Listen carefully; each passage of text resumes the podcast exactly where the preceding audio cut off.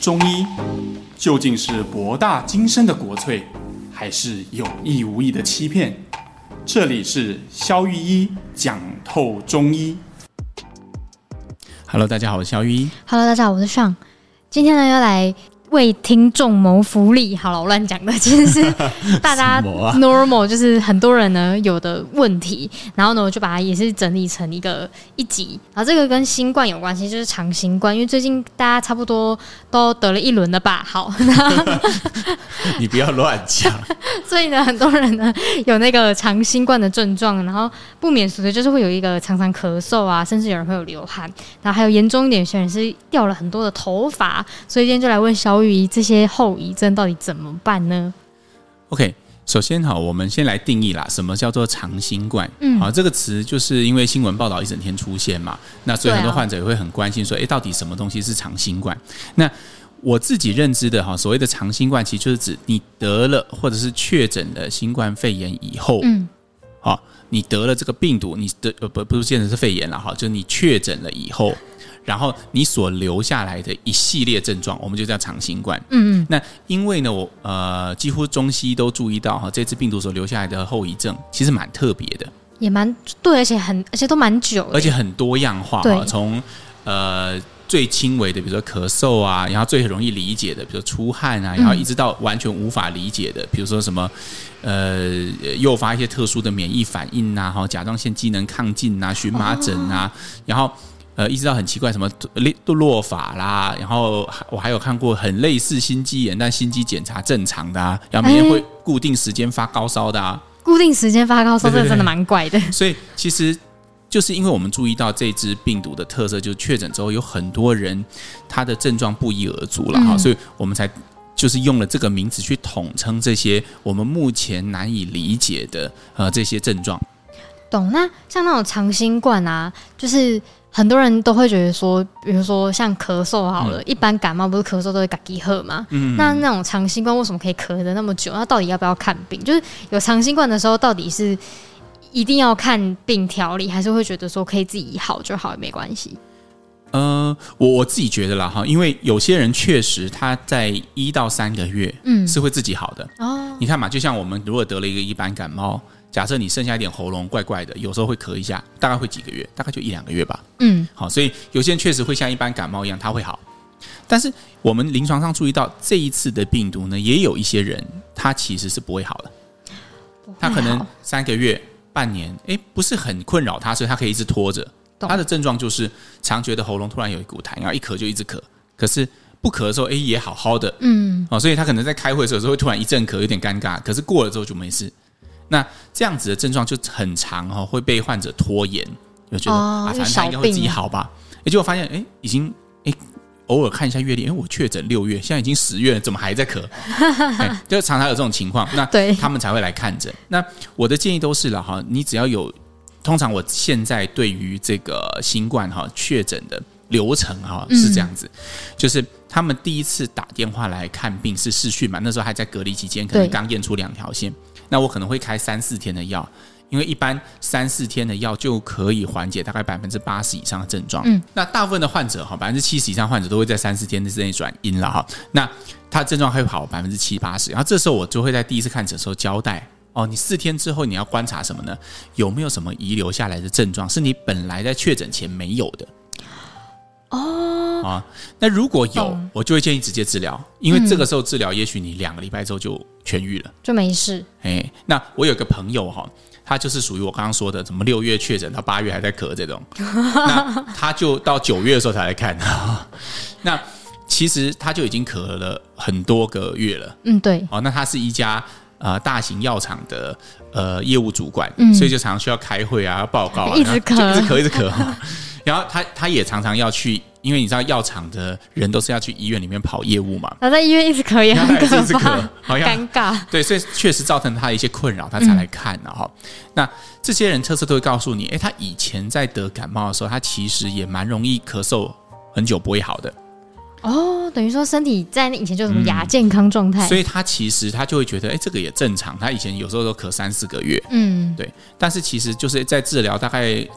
你如果拖了比较久，比如他拖了两三个月，你可能要治疗一整个月，他的咳嗽才会真的完全好。啊，小病缠身，对，所以我们才会说，我都会建议患者啊，确诊以后转阴，你可以出门了吧？现在不是零呃七吗？就七零加七嘛，零加七啦，确诊的确哦诊确诊七加七七加对七嘛。那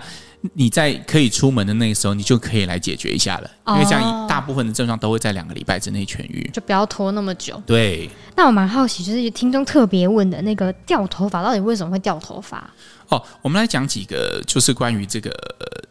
我看到蛮特别的新冠的症，长新冠的症状哈。嗯，比如说像掉头发好了，掉头发它就是有点类似像是，呃，有有几个症状其实是有一点像的，就是我认为哈，以中医来讲，这一次的新冠它都会跟血或者是心脏有关。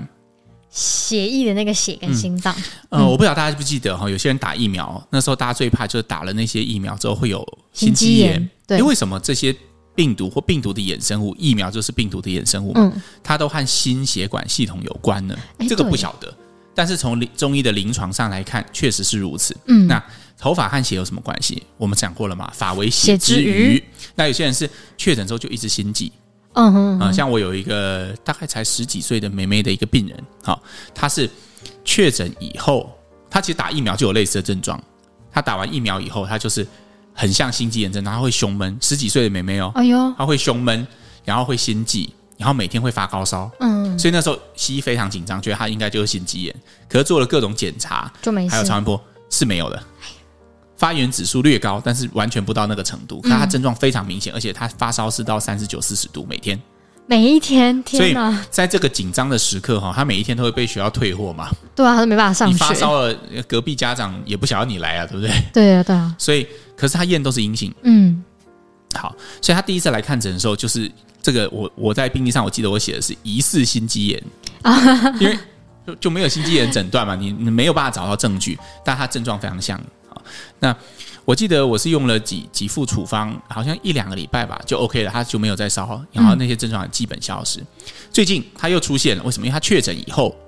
这个症状又出现了，哦，所以真的是因为他这个病毒导致他有这个后遗症呢，或对是状态，所以我觉得你刚刚问的调法，其实相对来说比起这病例算轻微，但它其实也是影响到心，我们中医讲心的这个系统。哦，嗯，嗯，那这些影响到心或者是血的这些系统，还有一个例子啊、哦，比如说像荨麻疹，哦，荨麻疹，对，有些病人他可能在呃之前他有慢性荨麻疹，但是控制的相当不错，就是可能只有换季的时候会发作，或者是真的有吃到含有过敏源的东西的时候才会发作。嗯，诶，但是就在确诊以后就大爆发出来。哦，就变得有点皮肤炎，然后一直长，一直嗯痒，那我最近有很多患者，本来他的皮肤在中药调理控制之下都已经很平稳，诶，结果一确诊以后，哇，就大发作。哇，所以那确诊根本就是逼把那种小病逼出来的概念，也不一定是小病，但是我觉得它就是会影响到，如果准确来说，它究竟管中医里面的血，但这个中医的血里面，它会让它有热，嗯，哦这个热会深入我们所谓的血分呐、以前在这个传统中医，我们会把那个在温病学，温病学就是从明清以后所发展出来的一个中医学派哈、他们特别重视热对身体的影响，所以我们把它叫温病，温就是温度的温，嗯啊，就指有有发热性的疾病，可以这样理解。那他们就把这个疾病的阶段哈，比如说像那个清宫剧很有名的、啊，像那个《延禧攻略》里面的叶天士，是吧？ 有 点对，他就是温病学家，好像大家就知道了哈。他就把像叶天士呢，他就把疾病分成这个胃气营血四个阶段。嗯，好、胃在胃就是代表诶一般的感冒，可能就是咳嗽啊、打喷嚏啊，然后气就是代表呃你会发高烧啊，然后会口干啊，会怎么样？但是入入了营或者入了血分之后，就代表说，就是我们刚刚讲，他会发疹子。哦，所以，其实以温病的角度去看去，它其实就是这个病毒就是很热，而且它会直接略过前面三个阶段，直接入血分。哦，他没有再给你就是转换期的，他就是直对接到最严，蛮对，严重你，看，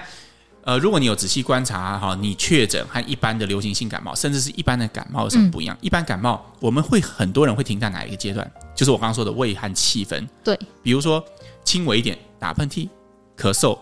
疲倦。就头没痛了两三天，然后结束。对，好，那从重一点，诶可能有一天体温稍微高一点啊、胃口稍微不好一点，好，或者是呃，会觉得口很渴，喉咙很痛，对对对对 OK，对，到这边就没到这了边就没了。哎，可是你看这一次好像不是这样的。就我说有很多人，他就会进展到我们所谓的隐血分，就是他会有发疹啊，会有心肌炎啊，会有黏膜出血啊这些现象。嗯，哎，所以我觉得这个其实就是这这个比较热性的病毒的特色啦。哈，所以就是热性病毒让得了之后，或是他打疫苗，那也会让就是部分的人比较容易一下子就到那个嗯很严重的后遗症。像之前我有一个甲状腺机能亢进的患者，他也是来中药治疗之后，其实指数什么都非常稳定。啊，回诊几乎都已经到了停药的标准哈，但是他也是打完一剂疫苗以后，整个数据就开始 T 三 T 四就开始往上走，TSH 往下落。哇塞，那呃，这个建议不是我说的，是他的新陈代谢科医师跟他讲，你下次不要再打疫苗了。嗯哼，因为嗯哼我要强调一个观念哈，我并不是在危言耸听，建议大家不要去打疫苗，而是说，确实不管是对这个疫苗还是对这些病毒，我们的了解其实相当有限。嗯好，我都会跟患者讲，这也没办法，我们就生在这个时代。嗯本来一个药物的上市，它都需要经过大规模的实验和人体临床之后才可以上市嘛。但你可以对知道，我们现在不管是现在最新的次世代疫苗，还是那几支我们已经打过的疫苗，其实都没有做过大规模的测试，因为为什么嗯来不及啊？嗯人命很重要，所以我们是要肯定这些疫苗对呃拯救大规模的人类的贡献，但是就会有一些副作用是没有办法完全避免的，这可能是一种代价。但是我们现在要提供的是说，诶，如果你发现你身体有什么怪怪的，不管是打疫苗还是长新冠，我们都应该尽快寻寻求一些治疗。了解。那想要再进一个问哦，就是那长新冠会有什么体质的分类吗？比如说像嗯你说大部分都会变得很热嘛，那有有会不会有些人他原本是可能一个状态，然后他得了之后比较容易变成什么样的分类之哦类的？ ，OK。就是像我们刚刚讲的，百分之七十八十人得了这个热性之后，都是热入营血，就我们刚刚讲嗯的胃气营血的营血，好，所以它都是以热性的状态来表现，嗯出汗啊、咳嗽啊，然后咳嗽大部分都是以热咳为主，好热或咳就是比如说他咳嗽可能就是有比较多的痰液啊，哦，比哦较或者稠说啊，比较偏向很痒的那种啊。好、那但是问题是，呃，就是有一些少数的病例，尤其是最近，就是呃，大家知道嘛，前一阵子流行是 Omicron 嘛，对现在变成什么 BA 毕业点五五，点五什么点六，我也不知道他们怎么对算的哈。但是总之，如果敏感的人，或者是你已经重复确诊的人哈，你可以应该可以明显感受到这两次的差异。可能之前你感觉到的是喉咙痛为主，嗯，发烧，但是最近的比较多的是怕冷，在得的时候哦，变胃或肌肉痛啊酸痛，嗯，好，那再来，以前留下来的症状大部分都是以咳嗽和发热为主，最近留下来的症状很多就不见得是咳嗽了，很多都是以出汗、疲倦、虚弱和脑雾为主。哦，那这个东西在呃现代医学来说，它就是不同的亚型嘛。对，那但是对我们来说，我们就会用完全不同的处方去治疗。嗯啊，举例来说，在呃刚确诊的时候，之前因为很快就会变成食欲不振，对哦，然后便秘啊，然后喉咙很痛，对，所以也许我们用呃的一些都是呃一些比较清热型的处方、和解的处方，好、比如通便的处方、泻下的处方合在一起。但是因为现在很多都会有肌肉酸痛，会有胃刮，所以在处理上我们会更偏向处理中医的表症。我们之前有讲过这个概念，对哦有有就体表的表，比如说胃寒啊、肌肉酸痛，那我们会用一些发表的药。黄芪之类的吗？呃，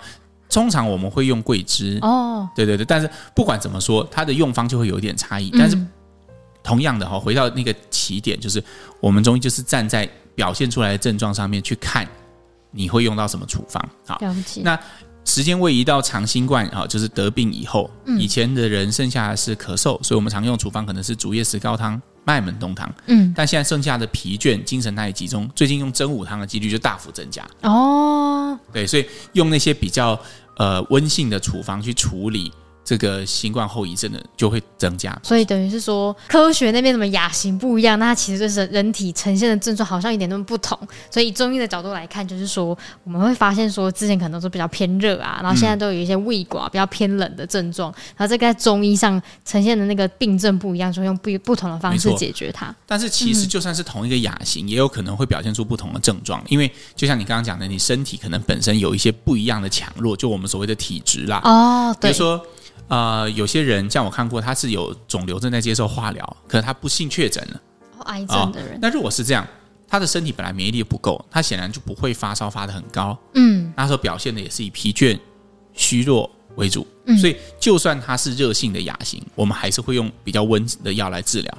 懂，因为它身体基础不一样。没错，没错。所以这就是为什么我觉得，其实中医的治疗在长新冠这一块，其实是有明明显的优势的。懂，因为面对这种很快变化的疾病，我觉得在急性期或者是预防期，疫苗很有优势。对因为为什么中医是看着症状在治疗的，所以如果你还没表现出症状的时候，嗯我们几乎就不知道要帮你用什么药。嗯，所以每次患者问我说：“啊，肖医师有没有什么防疫茶可以喝？”我都很干笑。哦，问讲到防疫茶，还有很多人会来留言问说有没有可以先预防得新冠的那个处方？我想说，就是因为没有症状也没办法开处因方为啊无。法表现出症状，对，所以我们真的无法开出有效的预防处方。这是我自己目前碰临床上碰到的问题。嗯那我也会很诚实的跟患者讲，我没有，我自己也没在喝，因为我不认为你猜得中。那还有一种患者是说，我后来三个月我要去美国，在那边都没有人戴口 罩，对对他很对担心。那我可不可以先带一些药？哦，因为我有中，可以吃这样。哦，嗯，我说这也没办法，因为我也没有办法猜你得到之后，你当下身体会用什么样的姿态和病毒交战。对，我们是看着你的身体的正气和病毒交战的姿态来决定给什么处方的，没错，所以一切都是要等到发生以后才会知道。对，所以怕得真的就是戴口罩，然后防疫好。但如果得了之后有急诊，那还是哎、诶不是急诊，就是有症状是可以到中医调没理的。有错，所以我觉得我们刚刚强调的重点就是在你得病以前，我觉得疫苗跟现代医学是很有优势的，因为他没们错可以针对病原体做预预防，虽然也是防不胜防啦，所以就四剂、五剂、六剂一直拼命打，次世代一一个一个打下去。但是天哪，如果是长新冠，我觉得中医有显著的优嗯势，因为我们永远追不上病毒亚型所带来的各种这个长新冠的症状，但是中医有站在已知的高度上，它可以解决这些症状。懂，可以说是，呃，我很喜欢巴菲特的一句话来作为今天的结语，叫做“我们宁可、呃这个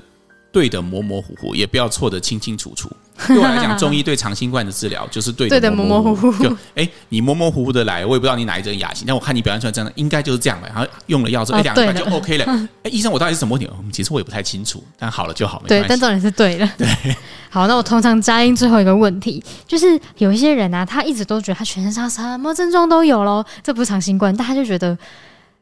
哎、为什么一张快筛都验不出来？那这种人到底发生什么事情？我觉得简单来讲，还是病毒量太低啦，哦，因为快筛试剂有它的敏感度的极限嘛。嗯，因为你知道一个试剂如果定的极端敏感，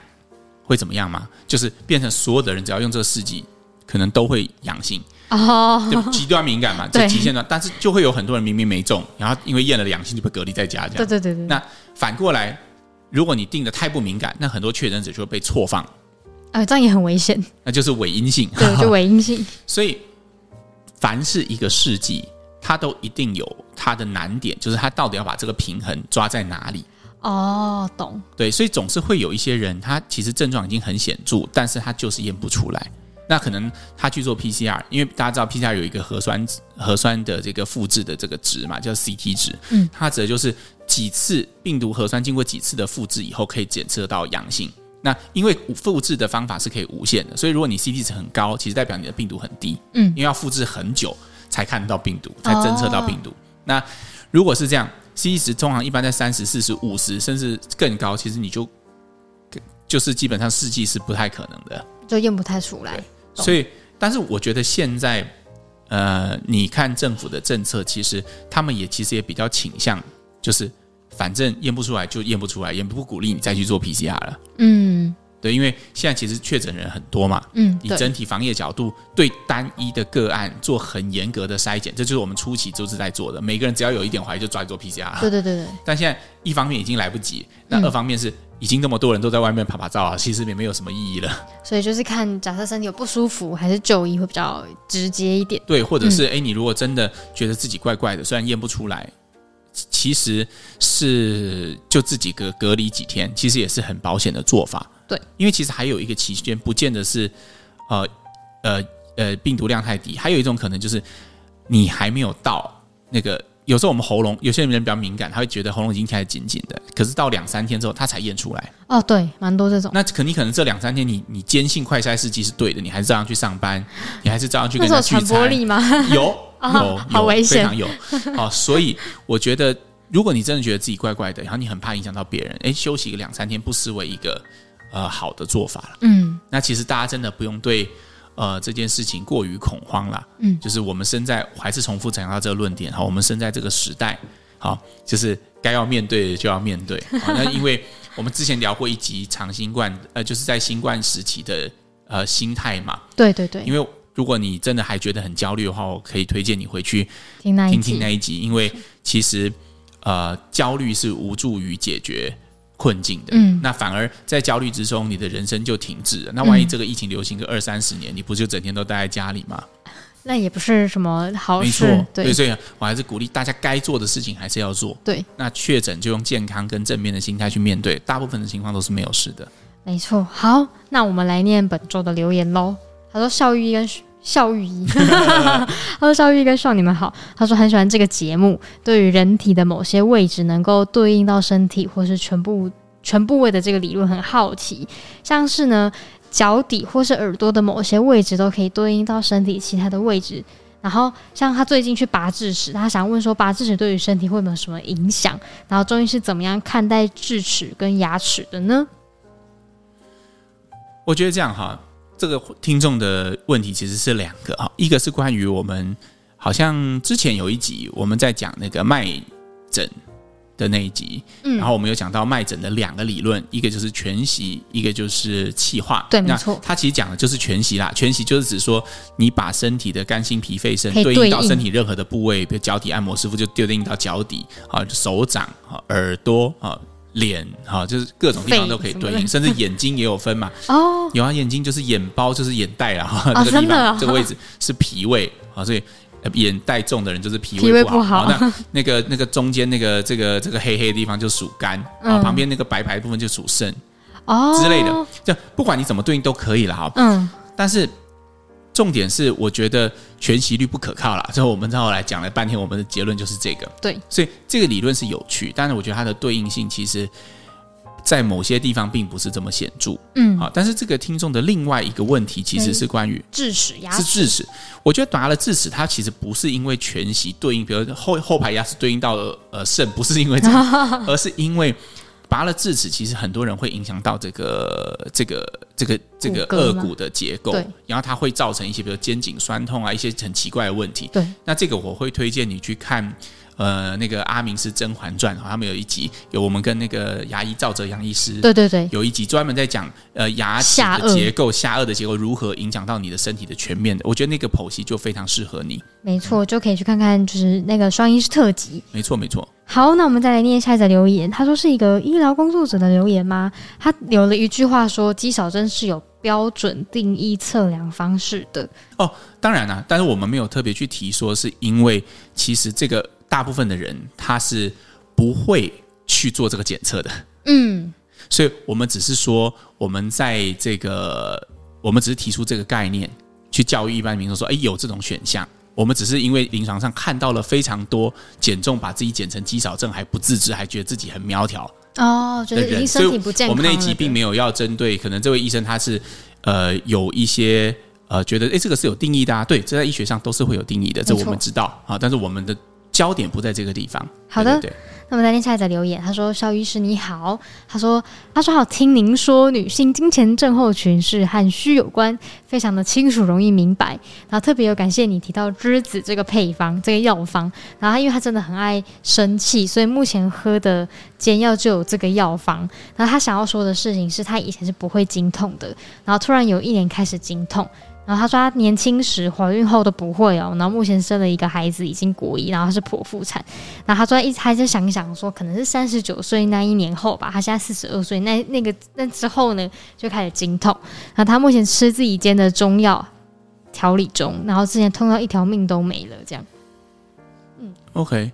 呃，其实我我我还是觉得啦，哈，你刚刚有提到自己吃的那个煎药嘛，我觉得还是会让呃，可能专业人士帮你一下会比较好一点，因为你刚刚提到三十九岁以后，突然有一年就突然有一次月经就开始经经痛对，这个通常会给我们一些比较不好的 insight，就是诶，为什么之前都完全不会，突然间会？嗯，哦，是不是你的子宫长了什么东西，或者是什么？所以我觉得这个需要进一步的检查会比较好。当然，如果你已经排除过这些问题，那就当我没有说。哈啊对对对，我觉得这个是会觉得比较奇怪的一个地方了，因为通常很少是一次突然间变得很痛。懂。嗯所以，请这位听众可以思考看看。好，我们再来念下一则留言。他说，就是早上啊，早上起来的时候会有个口苦或口酸酸的感觉，这到底是身体发生什么样的问题？呃，我们分两个方向回答哈，一个一个是关于，如果从现代医学的观点来看，有很有可能是胃酸逆流啦。哦因为我们人躺着的时候，食道是平的嘛，对那胃酸就是会比较容易冲上来。嗯那胃酸它停留在口腔里面的感觉，常常就是以苦味和酸味表现。那嗯早上会特别明显。那因为你吃过早餐或刷过牙、盥洗完之后，哎，那个胃酸就又又又又被吞下去，所以基本上你就会觉得那个感觉消失，但隔天早上就会重复出现。嗯，好，所以晨起的口苦和口酸，最重要是要查有没有胃酸逆流的问题，了解针对胃酸逆流做治疗。但如果对中医的观点来说，哈，呃，口苦和口酸其实是比较属于偏肝系的问题，甚至伴随着，比如说你如果呃刷牙洗脸的时候，比如说呃。一那个牙刷，如果碰到舌根或者是碰呃漱口的时候，如果觉得碰到那些黏膜，你会有恶心反胃的感觉。嗯，其实那个还伴随着所谓的气郁的现象。哦，哎，那个就比较不是呃，光是把胃酸逆流解决就可以解决的。所以还是他他要再去观察看看身体有没有其他的状态。对对，对先查查看有没有胃酸逆流。那去，比如说，不管你是吃西药还是吃中药，胃酸逆流治好了，如果那个症状依然存在，就要想这些比较跟中医有关的问题。对对好对。的。好，那再来念本周的最后一则留言。他说呢，肖医师你好，他最近从阿明师的事影片呢得知到有这个 podcast 的节目，然后真的受益良多。然后他从小就患有癫痫病症，然后他从七岁呢就开始吃西药，吃到大学，然后念大学的时候又一直想要摆脱这个病。然后曾经很认真的看了两年的中医，但似乎病症仍然存在。然后之后又接触了宗教信仰，似乎有比之前少发作了一些。那感觉从宗教里面发现他的病症似乎与他的情绪还有压力很有关系，然后也不知道自己判断是否正确，所以很期待您录制癫痫的病症。我们有录制癫痫这一集，哎，对，我们有这一集嘛，对不对啊？也对已经上线了，所以如果你可以搜寻一下。但是我觉得你提到一个点哈，也是我刚刚跟上在讨论，我们最近也是想要做一集呃，就是情绪情和绪呃疾病之间的关系啦。对因为呃，我觉得现在真的有很多疾病，虽然从现代医学上就是有一些解释的，嗯，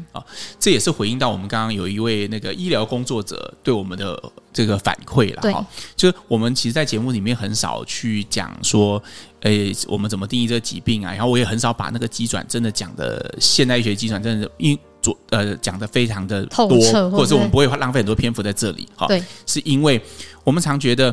我们想要从另外一种观点，和从中医的观点，或者是从我们临床发现的一些观点，嗯去给我们的受众一些启发。因为对于一般人来说，我觉得那些医学上比较比较冰冷的定义，对他们是比较没有感觉的。比如说，对我讲一个例子，骨质疏松，我们以前有隐约有提到，它也是有定义的啊、你去测的时候，它骨松是有定义的嘛？那个值可以定义没错多少以下是不好，多少以下是正常，血压是有定义的。对，但我想，第一，这资讯很容易查到；对那第二是这些资讯呢，对你来说没有意义。嗯，比如说，哦，我们都知道，呃，高胆固醇血症，总胆固醇要小于两百。好，那如果 说你现在就提这个，然后哦，对，所好以两百像五在你高上血脂课，哦，但问那那又怎么样呢？对所以我们比较多的会讲说，哦，我们认为哪些人哪些体质比较容易有高血脂？就是会给听众一个对对对对对，呃生活化一点，让他去发现自己身体状态没错的没一错，个而且方式，也是我们对于这个疾病的一些个人的看法跟洞见，但是也没错因为他的观点非常的个人化，所以。呃，有些时候不见得会完全正确，那嗯这个观点也可能会随着我的临床经验而修正。嗯但是我们纯粹就是抱着分享的心情说，诶，我们认为这个东西可能和什么有关？哈，回到这个听众的问题，就是情绪，这也是一个啊、如果你跟呃这个呃神经科医师讲，哦，你这个和情绪有情绪有关，关那就不用治疗啦。对他们来讲，这就是大脑放电，所以你就是应该吃第八天，你就是应该吃什么。懂？因为他们就是用，就他们就抑要制解大脑决放电嘛对嘛，对对对，但是你看，很多患者不止他，我要讲特别就是讲这个患者呃，不是讲这个听众的案例，就是因为很多就是观察到确实和情绪有关，嗯。所以我们在诊间常常会推荐，除了给一些患者身心的支持以外，甚至有需要，我们也会让他去做心理咨商。懂然后我们会发现，一旦他的问题获得解决，他的议题啦，让心理上不会讲问题是议议题题获得解决以后，他的发作频率就会大幅的减少，这就是医学上还不能解释的。理解，所以有时候有些疾病，可能现代医学讲的是很呃 A 方法，A 方法很有效，很棒，也非常好，对，但就是因为有时候困扰呃患者的或者听众的，没也错许是 B 而 B 且其他议题，我们在之前好像有讲过一集哈，就是关于可控和不可控啦。对，没错比如，说，如很多东西一旦用呃血压，比如我们讲血压好了，高于一百四九十以上就是血压，其实血可高控血压是好做的，对，嗯不可控就是啊，那我血压高的时候我就吃药嘛，吃药是可控的，但是血压怎么高的是不可控的。但是如果你的高血压是因为你很容易紧张，那也许透过一些锻炼，透过一些 how to，我们就可以把血压降下来，不用吃药。嗯那我们的节目会着重在前面可控的这个部分。对，对对，那不可控我们会交给呃专业的医生去做处理。好的，嗯以上就是回应给所有的听众，大概再重述一没下错我们的初衷。好，那我们本周的节目就到这边，好，我们下次再见喽，拜拜。拜拜。